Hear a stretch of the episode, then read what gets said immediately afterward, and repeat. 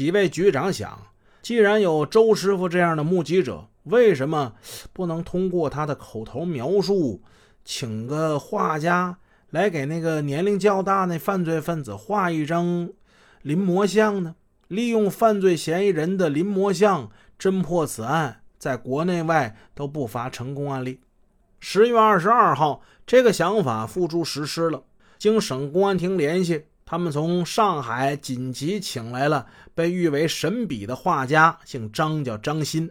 这张鑫呢，是上海铁路公安局综合技术处的主任科员，他是全国公安系统的二级英模，上海市劳动模范。张鑫从小就爱画画，哎，当兵之后呢，参加过美术班培训学习。一九八二年，他从海军部队复员从警，经过长期的刻苦的实践与探索，张鑫呢练就出一手绝活。他可以根据目击者的描述，惟妙惟肖地画出犯罪嫌疑人的肖像。他就凭着这手绝活，帮警方破了老了案子了。从一九九零年到一九九八年，张鑫先后为全国各地的公安机关制作临摹画像三百九十九次。靠着他画的像，警方破获了四百九十一起各种重特大案件。张鑫呢，就应邀乘着飞机来到沈阳了。在桃仙机场，他受到了市公安局领导的热情接见。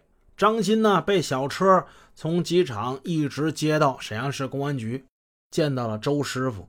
他根据周师傅的口头描述，铺开纸张就运起笔来了，反复修改，几易其稿，最终呢，完成了一幅素描的肖像画稿。周师傅拿起这画稿，仔细端详，嗯，太像了！哎呀妈呀！这上半脸啊，特别是上面这块啊，特别的像，就是嘴差了点但是吧，我又说不好差在哪儿。就刨出去这个嘴巴，其他的地方那老像了。这玩意儿还是你们上海的专家厉害啊！给你竖个大指啊，老厉害了。与此同时，警方双管齐下，市公安局领导责成单强等人陪同周师傅去了中国刑警警察学院。中国刑警警察学院，呃，位于皇姑塔湾那一附近。沈阳本地人呢，咱们都管叫刑警学院。刑警学院那可是中国刑警的最高殿堂啊！刑警学院那边专家能人可是不少。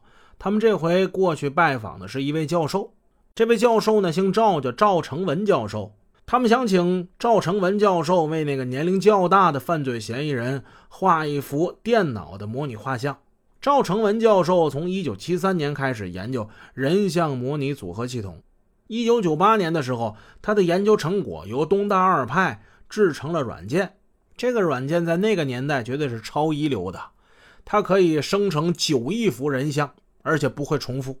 这套系统运用于侦破实践，显示了强大的威力。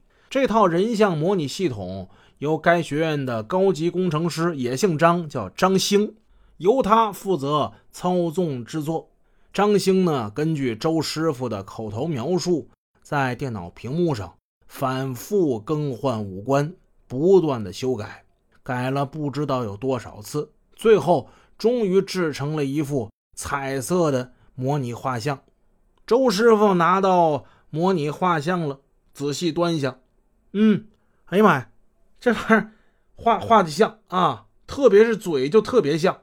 哎呀，这个这个跟真人比，我觉得能像个百分之八十了。现在的情况呢，就是上海的专家张鑫，这是画家啊，画家手工画的呢，上半脸像；刑警学校的这专家呢，啊，张兴，他这个电脑画出来的呢，下半脸像。哎，既然这样的话，那就将上半部分的手工素描，还有下部分电脑合成的。给它拼接到一起，这不就珠联璧合了吗？十月二十五日，一张彩色临摹画像出现在《沈阳晚报》头版头条。在画像的下面的配字是这样的：图为一零一九重案犯罪嫌疑人之一，年龄大约四十五至五十五岁，身高一米七零左右，皮肤较黑。此临摹画像。与歹徒的相似程度为百分之八十。